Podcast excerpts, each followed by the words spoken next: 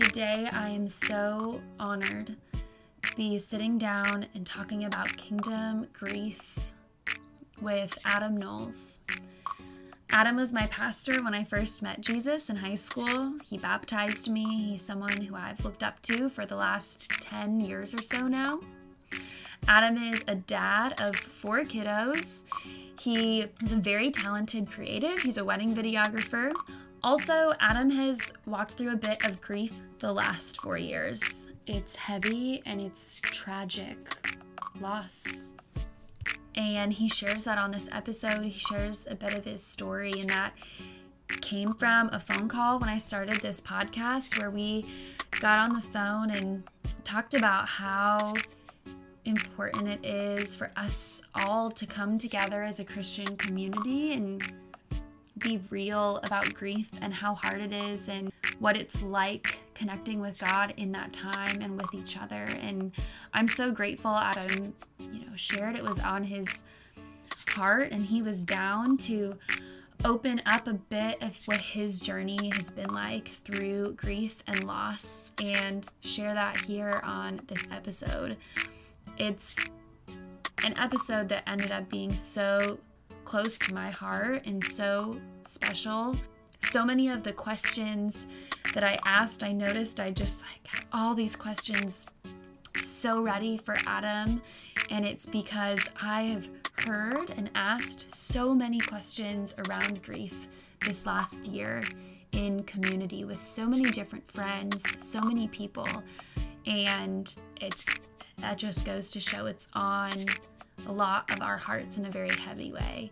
So again, to Adam, we are so grateful that you let us in a little bit to your journey and what it's been like and a little bit of your experience.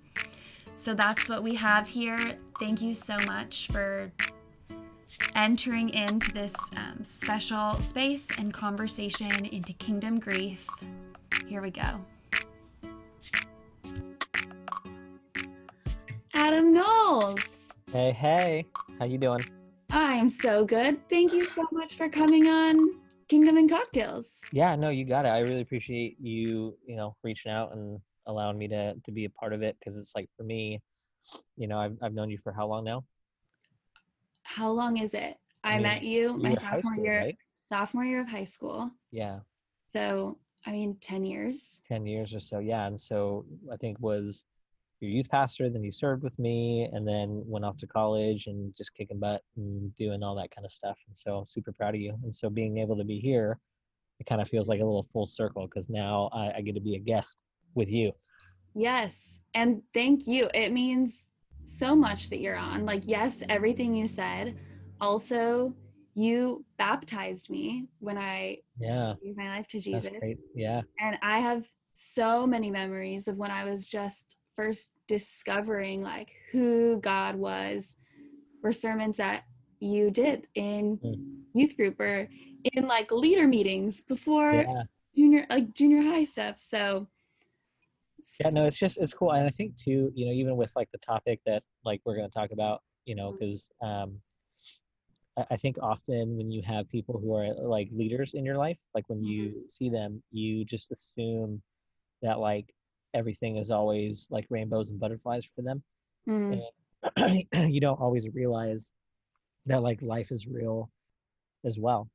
Yeah. And I think, especially talking about grief, that the last couple years, of my life have just been a stinking whirlwind of ups and downs, specifically pertaining to the grieving process. And so I'm kind of in that mindset where I don't feel I have to have it all figured out to talk about it, I'm a mindset of just okay, I'm just a person pursuing Jesus in my brokenness and in my grief. And, when you asked if I wanted to come on, was yeah, absolutely. I'll share what it's like kind of working through the trenches and, the stuff that I've done, that have helped me kind of work toward better health, and how to be able to keep everything kind of focused in the right direction. Yes, and that's who I think of you You were a mentor, obviously, growing up. Like, I remember as our youth leader, like us and like a group of us, and you went to Starbucks with us and just asked us questions, answered questions that we had about the Bible that were like so random, like hot topic questions. And you didn't know all the answers. Like, you didn't claim to like know all the answers. And it was just such good conversation, that transparency. I think that's what, like, that played a huge part in my faith and understanding like what being a Christian was. So I was like excited to ask you to come on, especially for this topic of grief today and like looking at it through a kingdom lens, like kingdom grief and loss. Yeah. And I know like that's been such a big part of your life the last few years, unfortunately. And then I've gone through loss. So many people, like I've been in so many conversations around loss, and it can be hard. It's one of the hardest things we go through. Yeah. And looking at it through a kingdom lens and inviting God into that can be so hard.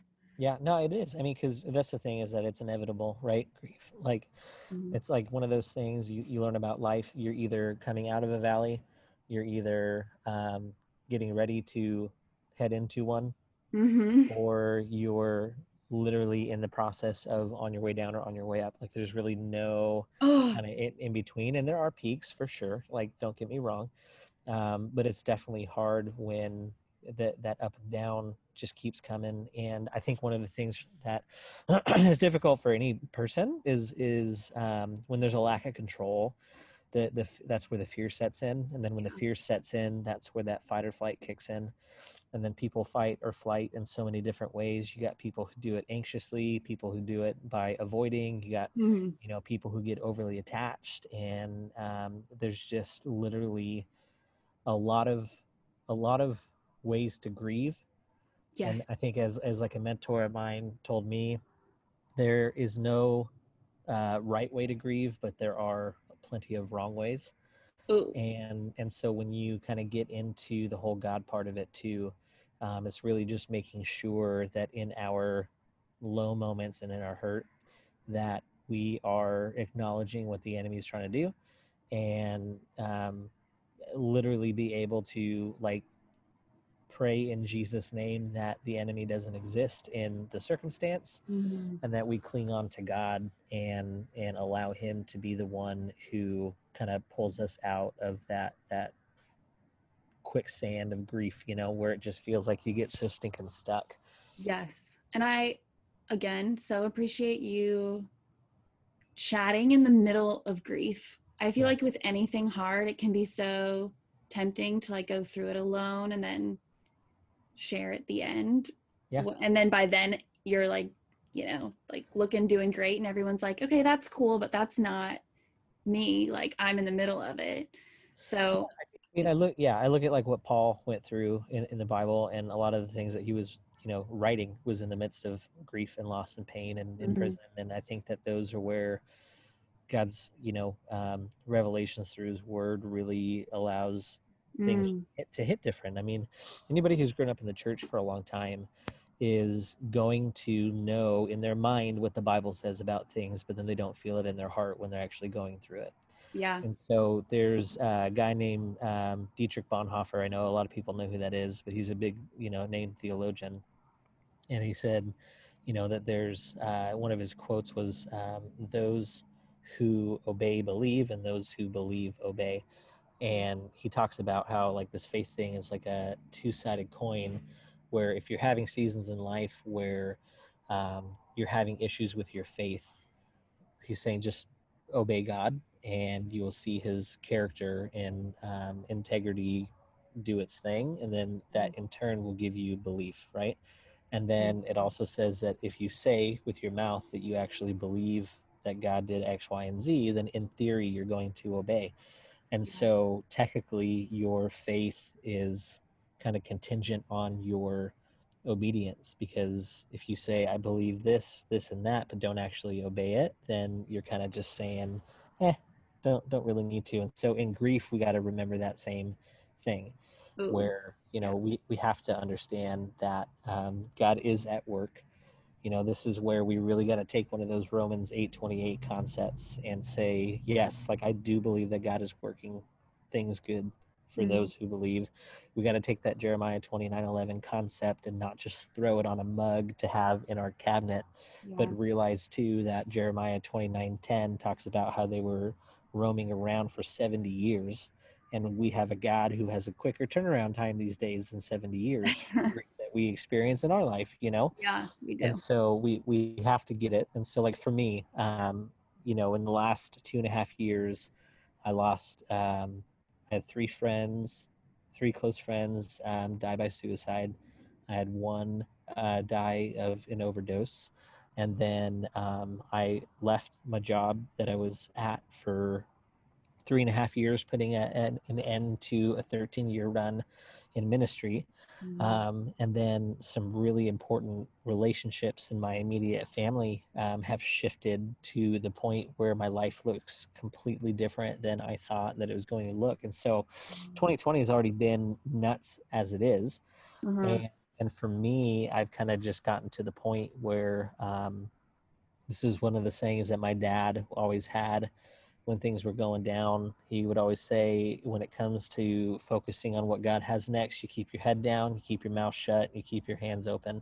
And so that's kind of been one of the seasons for me of working through all of those things. It's like not being mad at God, not being frustrated to the point where it draws me away from him, but more along the lines of having my hands just open and saying, God, like you do give and take away.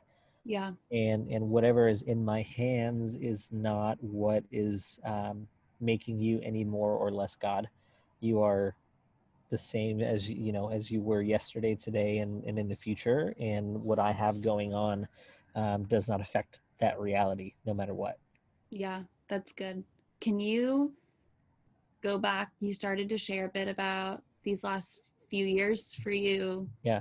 Can you share a bit of your story of like what that, you shared a couple different things, like with the loss, like this grief that you've gone through the last few years, what has that looked like for you?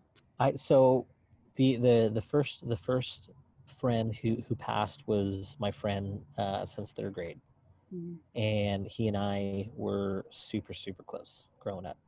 And even to the point where we had the opportunity to work together for about almost a decade.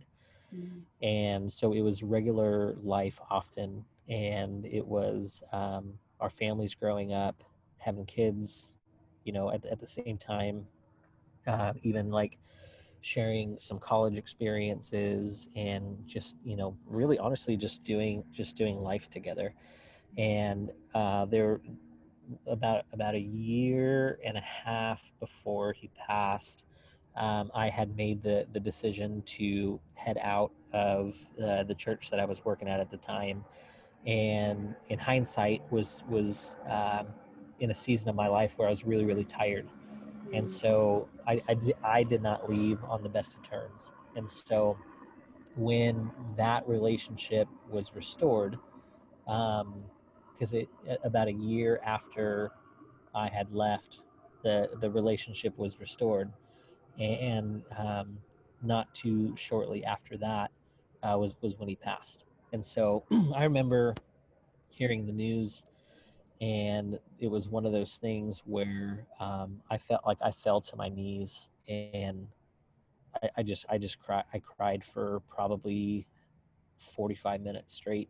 Like honestly, like to the point where like I couldn't keep anything down, and it was just a lot. It was really, really, really hard. And I remember the first week and a half of everything happening, I just became like a professional hermit crab, and I didn't talk to anything, to anyone, or do anything. And just had this kind of constant pit in my stomach that I couldn't get rid of.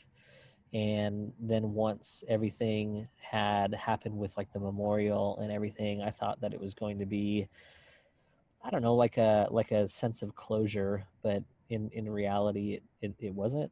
And then it wasn't too far long after that that my friend had passed. He overdosed on heroin that was laced with fentanyl. And so it wasn't a different friend. This was a different friend. Yeah. A little bit after my first friend who passed, my best friend. And so went to high school with this guy, played baseball with this guy. He had a shift in his life where he was looking to get into ministry. And so even though we hadn't talked for a while, like we got to go talk ministry together, and seeing him go was really hard. And then, not too shortly after that, another friend that I worked with died by suicide. And then not even too shortly after that, another friend of mine who was also a pastor died by suicide as well. And so that was all within, I want to say, 18 months of each other. That's a lot. Yeah, it was a lot. It was a lot. And so I think it was one of those things where, because it was happening so often, there was a numbness that kind of crept in. Yeah. And it was just like, man, how strange and how sad is it that I'm being conditioned to feel non-affected by death and loss, you know? Mm-hmm. And then, so once my best friend passed, I started going to counseling, and I recommend counseling to everybody. Shout out.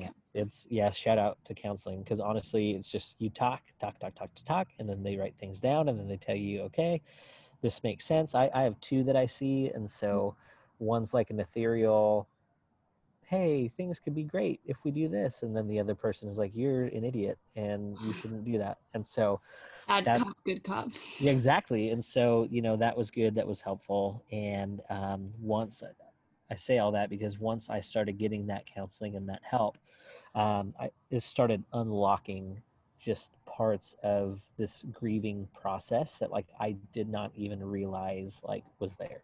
Mm. And once those floodgates opened, so to speak, there was really no other way to go about it than to just let it take me out. I want to pause there before you got to that part of counseling and like the floodgates of that pivot. What did that time before look like? Like it was like grief after grief, pain after pain. Like what did those initial conversations with God look like for you? Oh, I was super mad. And I mean, I'll be honest with you. Like I had a lot of words with him, and then I had a long time where I wasn't really talking to him. And outside of my like message preps and stuff like that, because I was still working as a pastor at the time, outside of work, I wasn't really doing much. I wasn't very interested in him at the moment, because I think I was, again, in that I know that God is good, and this just didn't feel good. It just didn't feel right. And I think that I was kind of in my grief blinded at the fact that this is the reality of sin. And, you know, death is the result of it, and that death is inevitable. Mm-hmm. And so, I think that those are the things that, even though I knew that was the case, it just didn't matter because I was sad. Yeah. You know, and I think that's the thing, is just I was sad. And so that sadness really kind of spiderwebbed out into a whole lot of different things. So how do you feel like you got that nudge to go to counseling? Like, was that your first kind of step of being like, I'm sad, what do I do with this sadness? Like what did that look like when a transition? Yeah, I had done counseling before. And so it wasn't a foreign concept. And, you know, I think that, you know, even side note, any male who has ever gone through anything in any way, shape or form should go to counseling, because not a lot of guys do it. And, you know, it's one of those things where I had a lot of people around me with better eyeballs than I had at the time. And they were the ones who kind of encouraged me to get back into it. And so, you know, I got four kids, and so I didn't have a lot of time to myself to do things like counseling, right? And so I was given permission by my supervisors to go to counseling during work hours. Was fully supported in doing all of that. And so it really kind of was one of those things where, like I said, it just started to kind of slowly unlock everything. And when I was a kid, my brother and I, we used to like go down to the beach, and we were probably 7, 8, 9 years old, and Corona del Mar is not that big of a beach as far as waves go, but the waves felt really big to us, right? Yeah. And we would do this thing where we would like run toward the waves, and then we would look at each other and just scream like, retreat, and then we would run back to the shore. And there was a couple of times where we would run out to the waves, but we would mistime it, right? And then so what would happen is you realize that wave is going to come and break on you. And literally the only thing that we could do in that moment is just kind of grin and bear it and anticipate the fact that we're going to be tossed around. And we're going to hit the sand, and we're going to feel like we aren't, our heads are not going to come above water. And literally, like, that is the imagery that I had when this floodgate started opening up with grief, because I would stand there and I would sit with the counselors, and these topics would come up, and I would be able to feel like my throat getting this like big fat lump in it, And I was like, gosh, dang it. I'm over crying. Like I'm done with crying. Like I don't want to do this anymore. And the only thing that I could do is just get ready for that wave to hit. And then I think what I've learned is that it is less scary now. And you what do you mean by that? I think it's like grief is like a really big, deep, dark pool. And if we slowly creep into it, we're likelier to lose our balance and like fall in and freak out. Whereas if you just kind of jump into it confidently, knowing that God's going to do his thing through it, then like I said, what happens is your body starts to find that buoyancy just with life. And so what happens when you jump in the water? What happens when you get hit by a wave? Yeah, you get tossed around, but eventually your head does come above water. And it's to take a quick breath real fast to either get ready for the next one coming, or to realize that you're, approaching a season of life where your head's going to be above water and you got clear waters around you. And you look back and you're reminded of all that, beating and battering that just happened because of that wave of grief, but you're sitting there feeling more confident, stronger, and almost like, wow, I can't believe like I did that. I can't believe like I got through that one. Like I'm actually pretty stinking strong. And I think that, that's one of those things where, I think in the beginning stages of it, I was also going about it in a way where I was taking the brunt of the wave myself. And so the grief would come, and I would just say, I could do this. And the process between being taken out and coming back up for air took a long time because I kept messing it up along the way. Who do you, as opposed to bringing in who? Like, who did you end up bringing into it? So the counseling really helped me get a better perspective on what it is like to invite Jesus into the grief with me. And so, my counselors know that I'm a dad, so they love dad analogies. And so, they were like, imagine, you're taking your kids out into the water with you, and that wave comes. One of two things happens, right? You're either going to toss them over the wave so that they don't get hit by it, or you're going to grab them, turn your body, and allow the wave to hit you on your back, taking the brunt force away from your kid. Because that's what you need to allow room for Jesus to do in the midst of your grief. You need to invite him into the water with you, right? And he's literally died so that he can take that brunt for us, right? So that he can help us in those moments of dealing with sin, with grief, with all those things that come, as a result of all that. And to allow him to be the one who takes the brunt of the wave for us. And so that is when my head and my heart started kind of talking to each other better. Yes. Right? Both of them working in a cyclical manner as opposed to an opposing manner. It was when my head would get in the way and my heart would say, no, no, no, remember, and then vice versa. And it, you know, it would really work out different and better. With bringing those two together versus them being apart, like how, we've talked about this a little bit, like how have you thought about balancing those moments of like, this is how I feel and this is just how I feel and there's nothing that's going to change that, and knowing the truth of God? How do you I think that you know, at the end of the day, to remind yourself that you can't fix normal is something like, if you're going to put something on your post-it note on your mirror today, like to do that, because it's normal to be sad, right? When bad things happen and when life gets like curveballs thrown at you, like it is completely normal to be sad. And so in those moments that you are feeling that grief, and in those moments that, you know, life is like, is hitting you, reminding yourself that, you know, you've thought it necessary enough to follow Jesus because, you know, he has the means to save you and, you know, keep you out of hell, whatever your reason was. Maybe you actually had that aha moment. But then the other side of it is that, like, reminding yourself that there's the lordship of Jesus that comes into play too.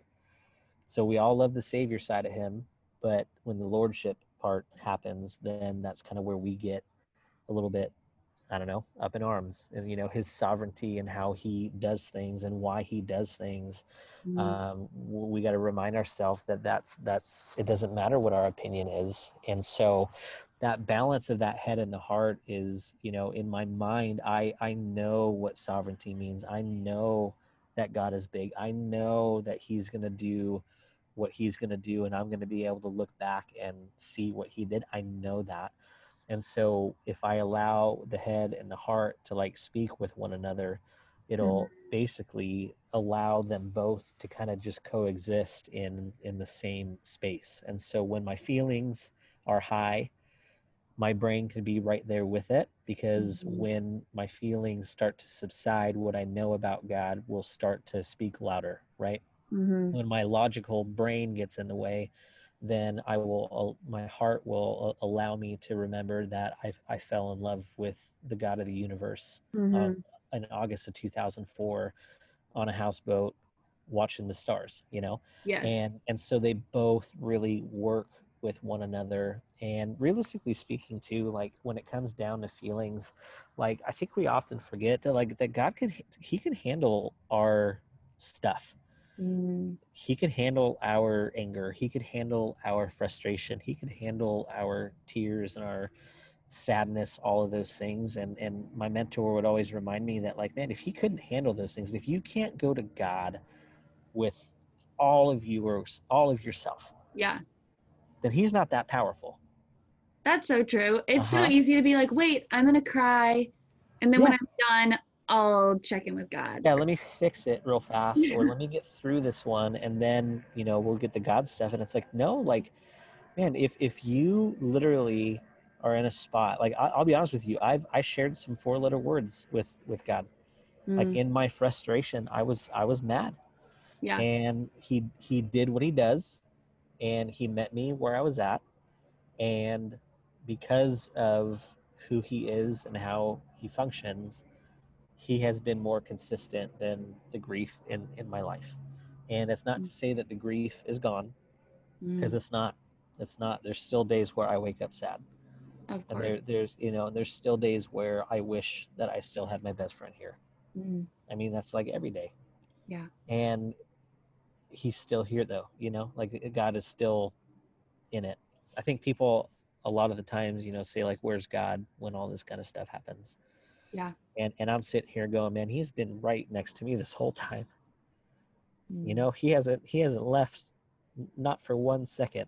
And if there was anything that shifted, it was me, you know, it was me and my perspective. And, you know, it's just so interesting to be able to kind of just sit and look at it and understand that, like, you know, like here in like the Western Christian world, you get those like I guess we can call them Karens because that's a phrase that everyone's using, but you know, where it's like life is going down. People know that they're not the happiest and they go, yeah, things are really hard right now, but God is good. You know, mm-hmm. I'm too blessed to be stressed. And it's like, no, you're full of it right now, you know, and, like a fake.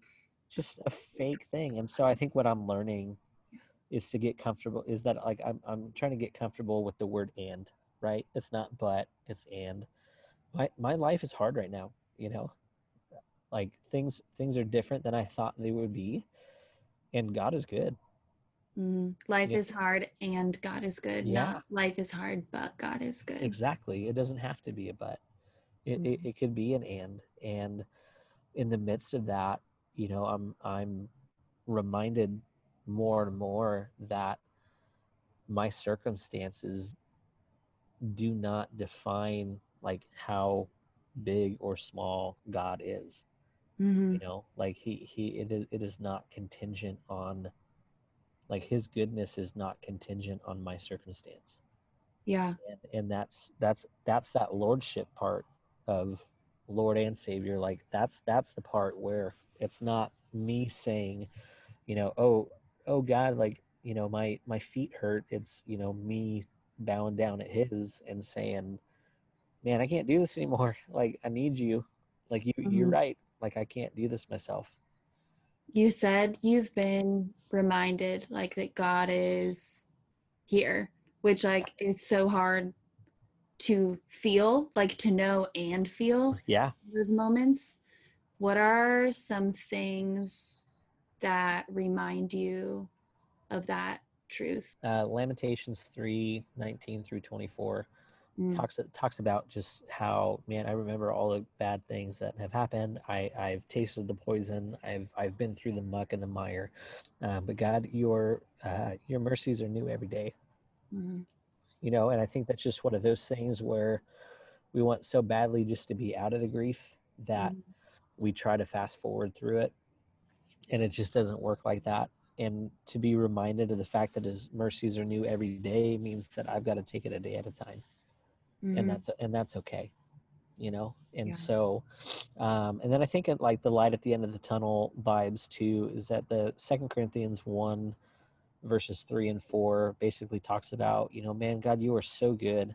And you know, you were there with me while I was going through everything. And the reason why is so that, because soon enough, I'm going to run into somebody who went through something too, and I'm going to be able to show them the same love that you showed me. Yeah. And so it kind of gives that little bit of hope when things don't feel very hopeful, you know, when you're not really able to see, you know, when you can't take it a day at a time. My counselor says you got to take it moment by moment.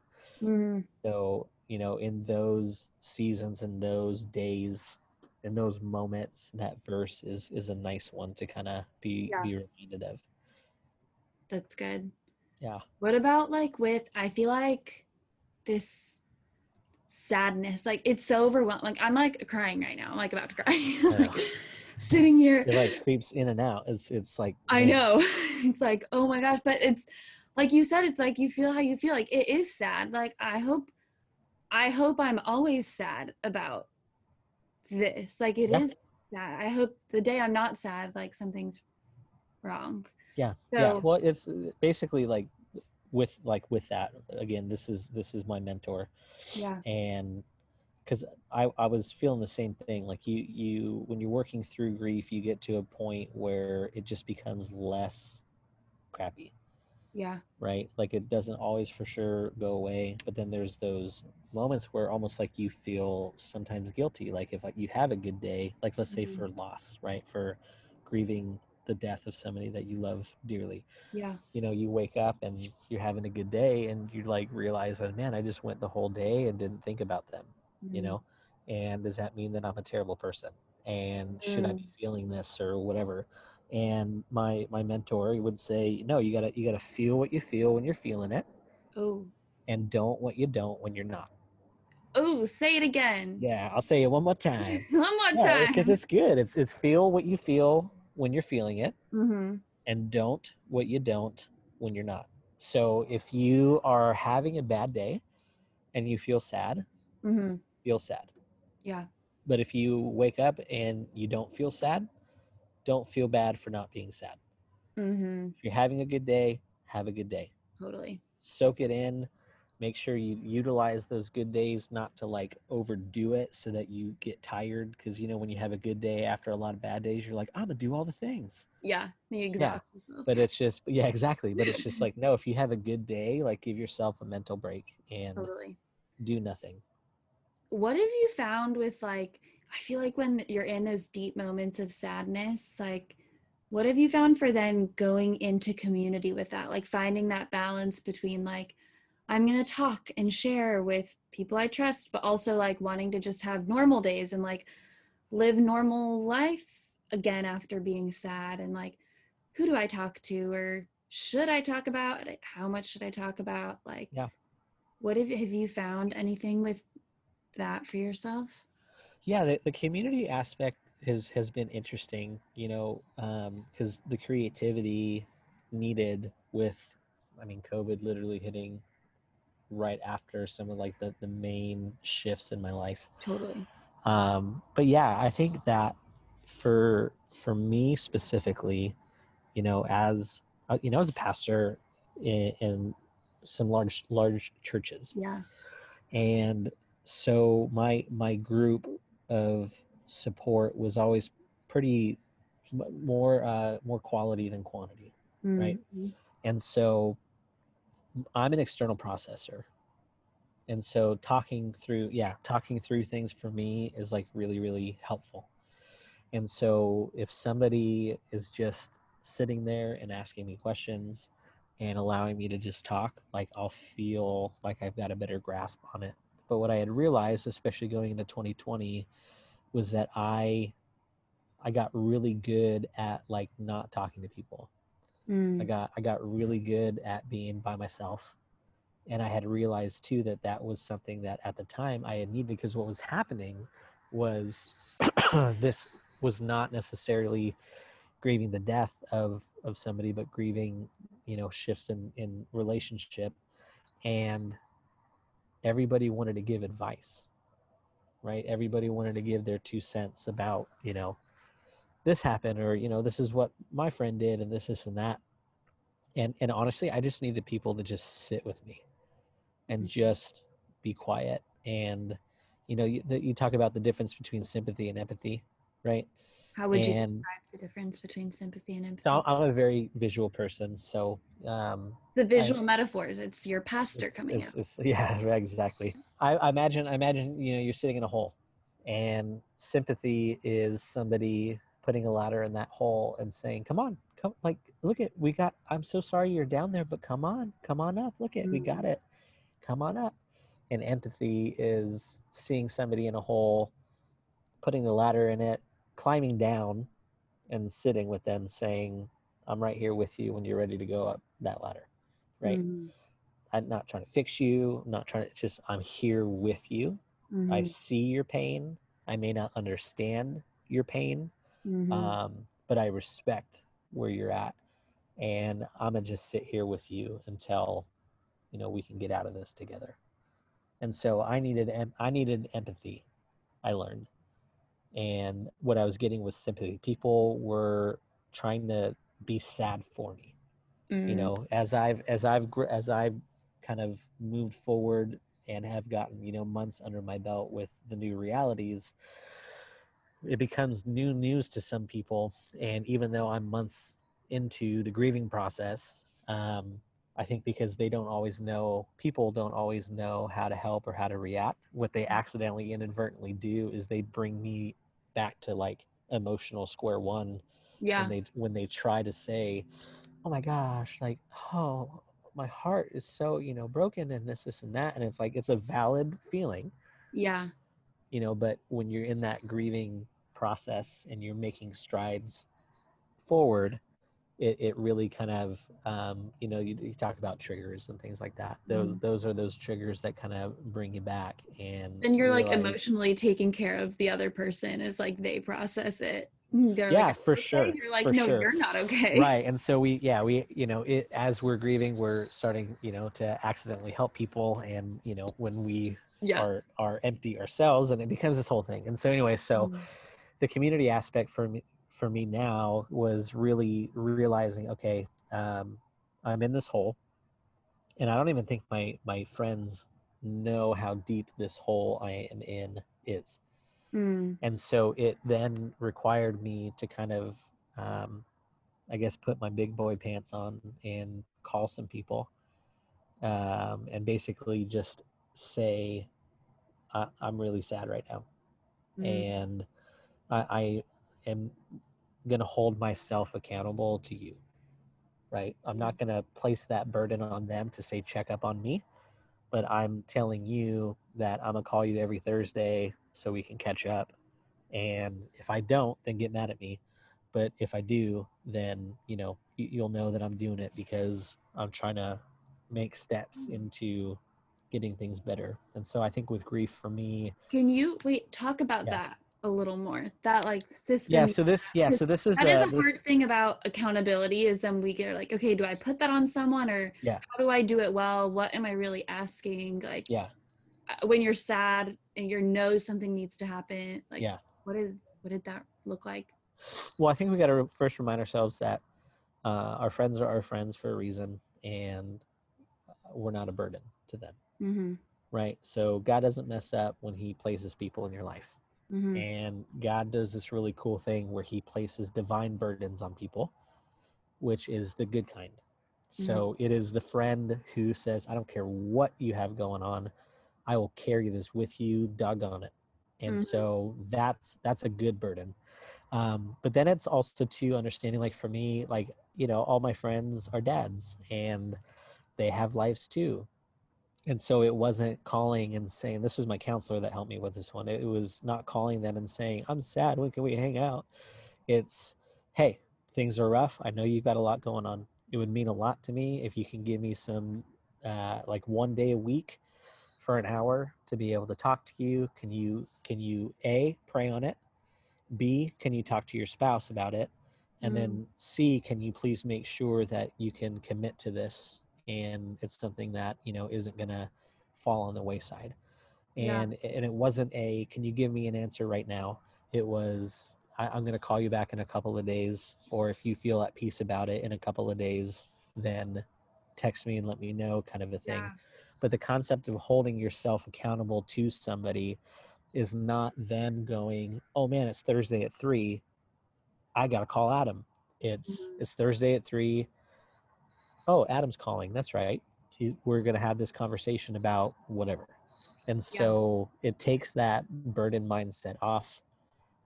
Expectations mean nothing unless both parties agree. And so when you go into these conversations with community, make sure that the expectations are both communicated and affirmed, right? Because then otherwise, if you're letting me down and you have no idea, that's my fault, not yours. Yeah. And then were those intentional, heavier conversations, or were they just lighthearted, time with friends? What? Yes. All the above. Oh. It really, it was people who were fine to just go out and grab a drink or, get some dinner. And then it was also, gosh, I just have had a really bad week this week, and, or I'm frustrated about this, or I need a sounding board for this. It was two people for me that I just kept in consistent contact, as well as two separate counselors. And then I see my mentor every 3 months or so. Yeah. The community, it's bringing people in. Yeah, it is. It's in, again, it's one of those things where I think that there was one of those things in God and in his masterful work, really did a good job with people. Because I don't know where I would be if I didn't have friends supporting me, or if I didn't have family members be able to come in and say, man, you're carrying too much. You need to let us help you with this kind of stuff. And God speaks through, He speaks to his people through his people. who, you know, yeah, catchy, right? Catchy and true. It is, yeah. And so, you know, we miss what God is trying to say, parts of what God is trying to say to us when we live in autonomy and on an island and yeah. alone. What would you say to people who are on the other side? They're not necessarily going through a loss right now, yeah. but they are the close friend or the close family member who want to be there, but maybe don't know what to do or what to say. Check in with your friends often. You're not bugging them. Mm. If they don't answer, call, text, or respond, don't take it personally. Mm. And be there when that person is ready. Mm. And honestly, like, nobody is ever against encouraging texts that don't require a response. Mm-hmm. You can literally every single day say, you don't have to respond to this, but just know that I'm thinking about you. Yeah. Like those kinds of things. Like it's God's wired us to be in community with one another. And so if your friend is going through grief and things are hard and you love Jesus, listen to Jesus and do what he tells you to do. So if he puts your friend on your heart, then reach out to them. Mm-hmm. You know, and then also, you know, this is maybe the pastoral side of me, but you know, don't ask how you doing, right? How you doing? Well, I'm not good. Like I'm not good, and it makes me not want to answer. You know. Yeah. But that is people's go-to question. It's like yeah. the most natural gut thing. So no, and then people also don't want to bring up anything. Mm-hmm. You know, they'll check in and then like dance around this proverbial elephant in the room. Mm-hmm. And it makes it 10 times worse for the person going through grief. Mm-hmm. And so part of that pastoral care side of stuff that I've always learned is like, no, acknowledge it for sure. Like, you know, instead of saying, how are you doing? Say, hey, how are you holding up from losing your friend? Mm-hmm. Like literally just go there. Yeah. Right. You're acknowledging the hurt. You're acknowledging that they are not where they want to be. And that is where you climb down that ladder and you sit with them. That's that moment. The difference between how you doing and hey, like, how are you holding up from losing your parents? Like those kinds of things. Yeah. That's that empathy piece. That's good. Yeah. Okay. We're like near the hour, but I'm yeah. feeling so into this convo. Yeah. But and I feel like you'll have I want to hear your thoughts on where this comes from too, but a question I've been wanting to ask on like every episode, and I'm especially curious now, is this concept of kingdom questions. So like asking kingdom questions to each other, to ourselves, yeah. to God.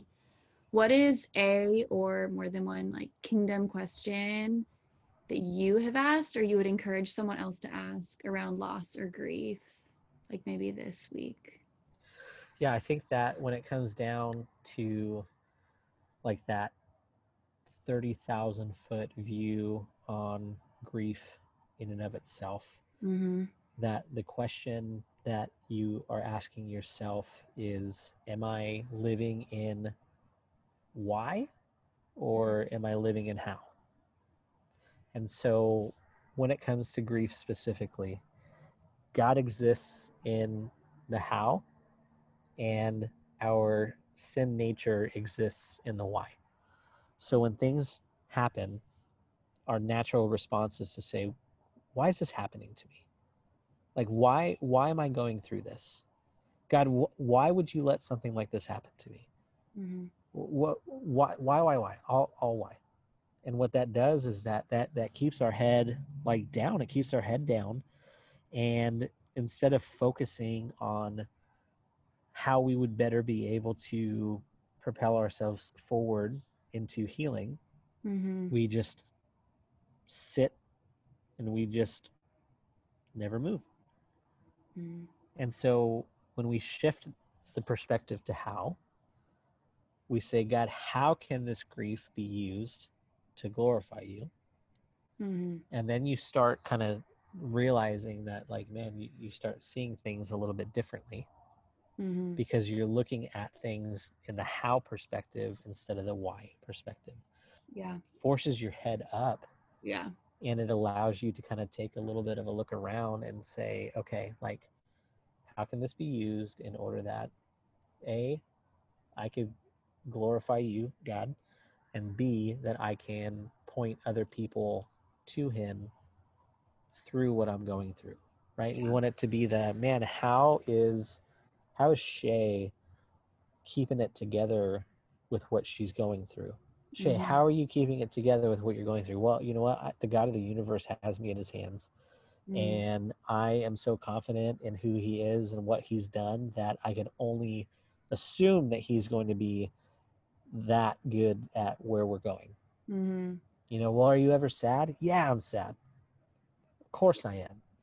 Because that's normal to be that way. Yeah. But I know that God is up to something good. So good. And that, I'm sure, is like a balance. Like some days you don't feel like that. Like some days it's easier to live that out than others. No, for sure. And that's, like, and that's why the grace of God is what it is. And that's why, you know, but it's really honestly looking at God's grace as more of like a, I guess like a safety net instead of like a security blanket. And Ooh. So you have a security blanket where you say like, you know what, I'm just going to let God's grace just keep doing his thing. And I'm just going to stay safe, cuddled up next to this little blanket and not go anywhere. And just going to keep not doing things, as opposed to like this safety net where it's like, no, you're going to go, and you're going to fall. Mm-hmm. Okay. And then God's grace is there to catch you in those moments, right? As that end all to our shortcoming, that because we couldn't, that's why God did, you know? Mm-hmm. And so it's, you got to give yourself, this is a friend of mine, a really good friend of mine who was going through loss themselves. You've got to give yourself grace in the grief. You have to, because if you continue to beat yourself up over, you know, how not far you're going, or this person seems like they're doing better than me or whatever, then we're just always going to continually live in this state of just not being okay. Yeah. You know, and then I would also say too, like another question to consider is, do you believe that the peace of God that transcends all understanding actually exists? And so that's like a heart question that my mentor kind of asked me, because as I was in the midst of everything, as I was working through the beginning stages of it all, there was that uneasiness that existed that like never went away, you know?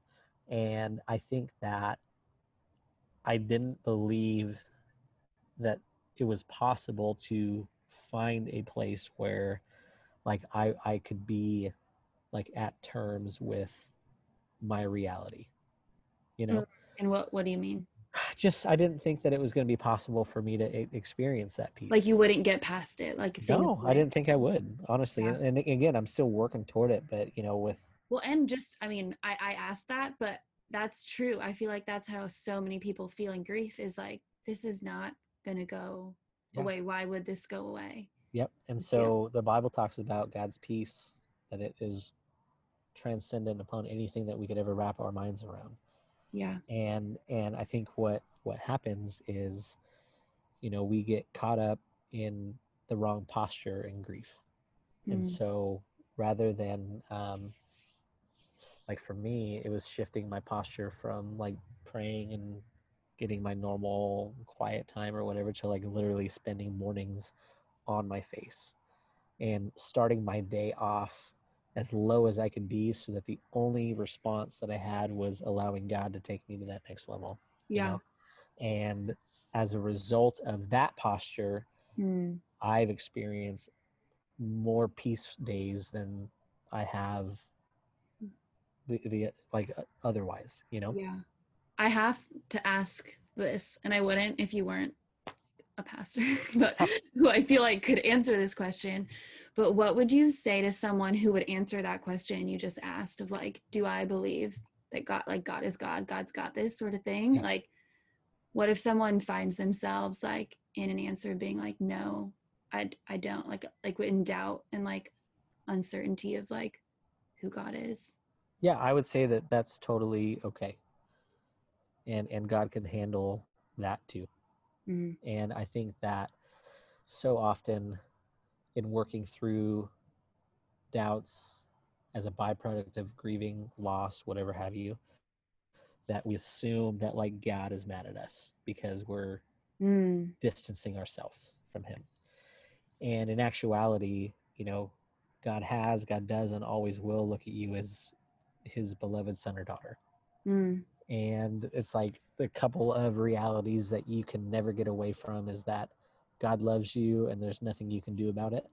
And then I like that. Yeah, I haven't heard that before. Yeah, and that's you know, hard pill for some people to swallow sometimes, because that self-deprecation is often a byproduct of grief, you know, where it's like, I'm sad and therefore I'm just going to ruin everything around me. I'm going to make everyone hate me so that I could have a reason to be alone.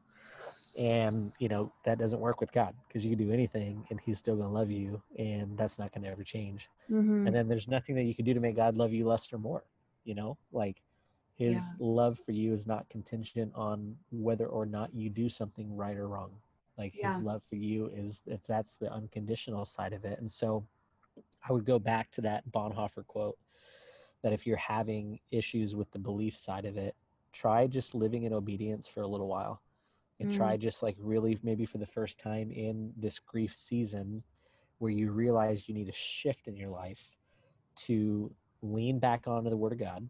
That's the way we get to know him. That's the way we have, like, we literally have access to him through that. You know, if we had manuals for all of our friends, wouldn't we read those too?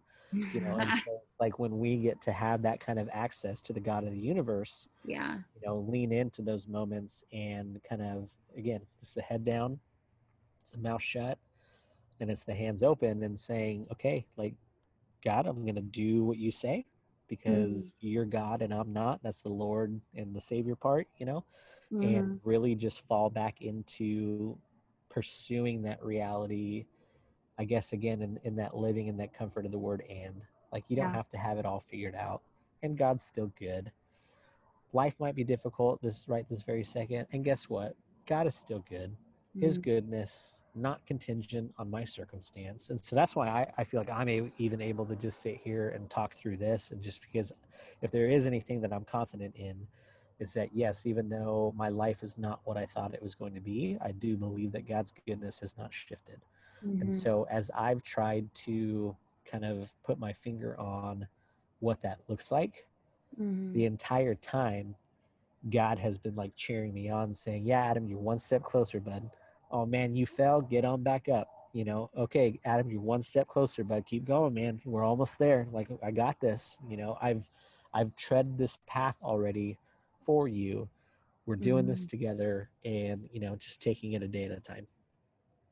Adam, I am so like honored to be chatting with you about this, and like grateful for you to step into this. Like, it's so vulnerable, and like, I appreciate it. Yeah. Well, and please, you know, let anybody know, you know, if they're going through stuff and they need a friend in the midst of it, that I am ready and willing to do so, because I really do believe that, you know, this stuff is not meant to be done alone. And if they're trying to figure out that first step to take of like, man, how do I even do it? Like, I will listen for as long as they need to be listened to. Yeah. And, you know, we can do this together. So good. I haven't done this on another episode, but I feel if you're up for it, I feel like it could be cool if you would be down to lead us in a prayer around grief, around whatever, like just what this looks like. I don't know, like what that would look like to pray and invite God into that space. Maybe we usually invite God into. And then after that, I have some rapid fire questions for you. Just fun facts about Adam. Deal. And then we'll close. Sounds good to me. But yeah, I'll pray. So God, we just, you know, thank you for being a God who is bigger than all the things. And, you know, as we work through things like loss, like grief, may we just be reminded of that goodness that you offer. Help us understand and remind ourselves that we don't have to have everything figured out to come to you, God, that we can literally take anything, everything, and bring it to you, and you will do what only you can do, and basically provide more than we could ever ask or imagine as a result of it. Doesn't mean that it's going to happen in our timing, doesn't mean that it's going to happen the way that we think or that we want, but ultimately it's going to happen the way that you need it to happen. May we walk in a constant reminder of the fact that you don't mess up. May we also live in the reality that what you are up to on a daily basis is far greater than anything that we can think of.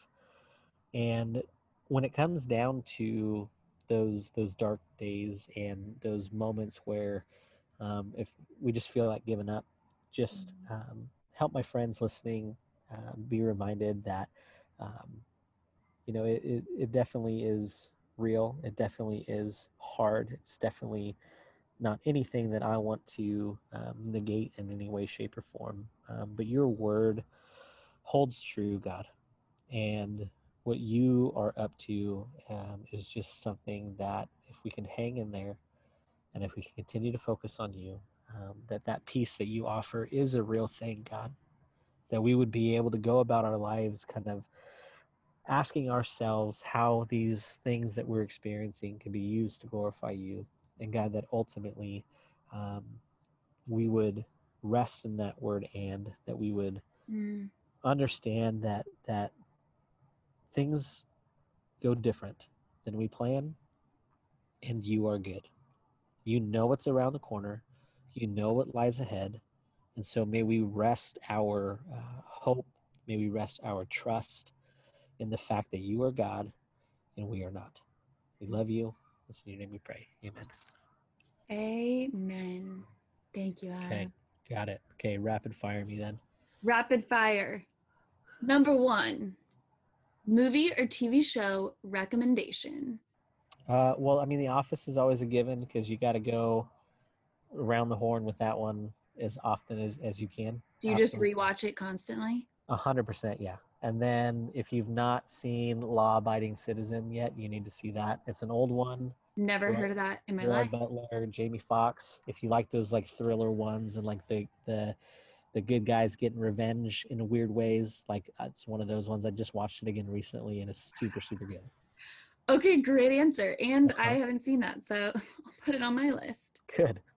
Okay, next question. You do weddings, photo, video, all the things. Yeah. Shout out there. What is your favorite song to dance to at a wedding? Fun dance wedding song. Without a doubt. Okay, so there's moments in weddings where like you can almost kind of place bets on what's going to be played. And during like the bouquet toss, I'm always like fingers crossed that it's going to be Single Ladies, just because it's Beyonce and Beyonce is Beyonce. So when that one comes on, it's always a jam. And then what's the one? The Walk the Moon, Shut Up and Dance. Oh yeah. Something about that song makes you groove. Oh, that's a good one. And you had those quick. Thank you. I know what you're waiting for. I know. Okay, next question. Ooh, where is your favorite place to go to connect with God? Lake Arrowhead in the mountains. And during the summer or the winter?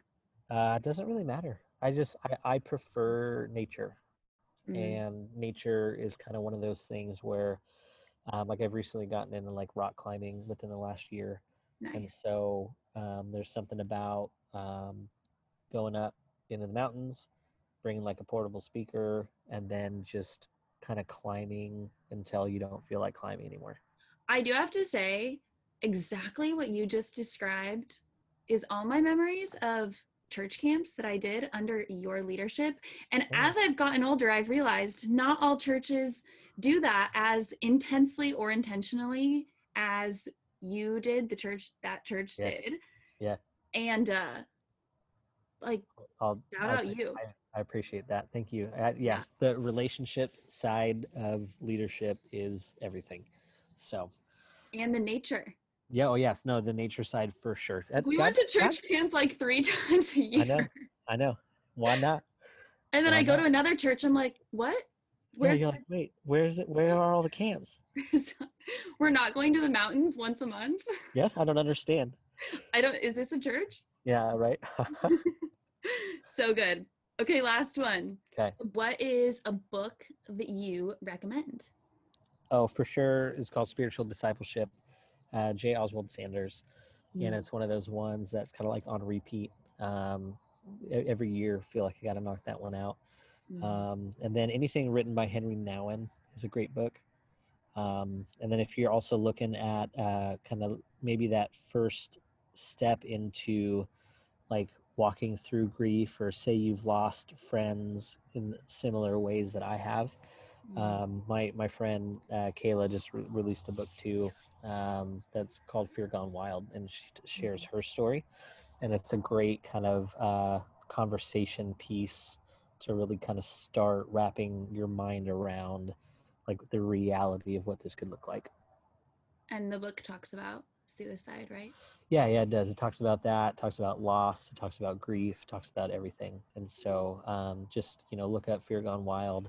Kayla is a wonderful writer, really good friend of mine.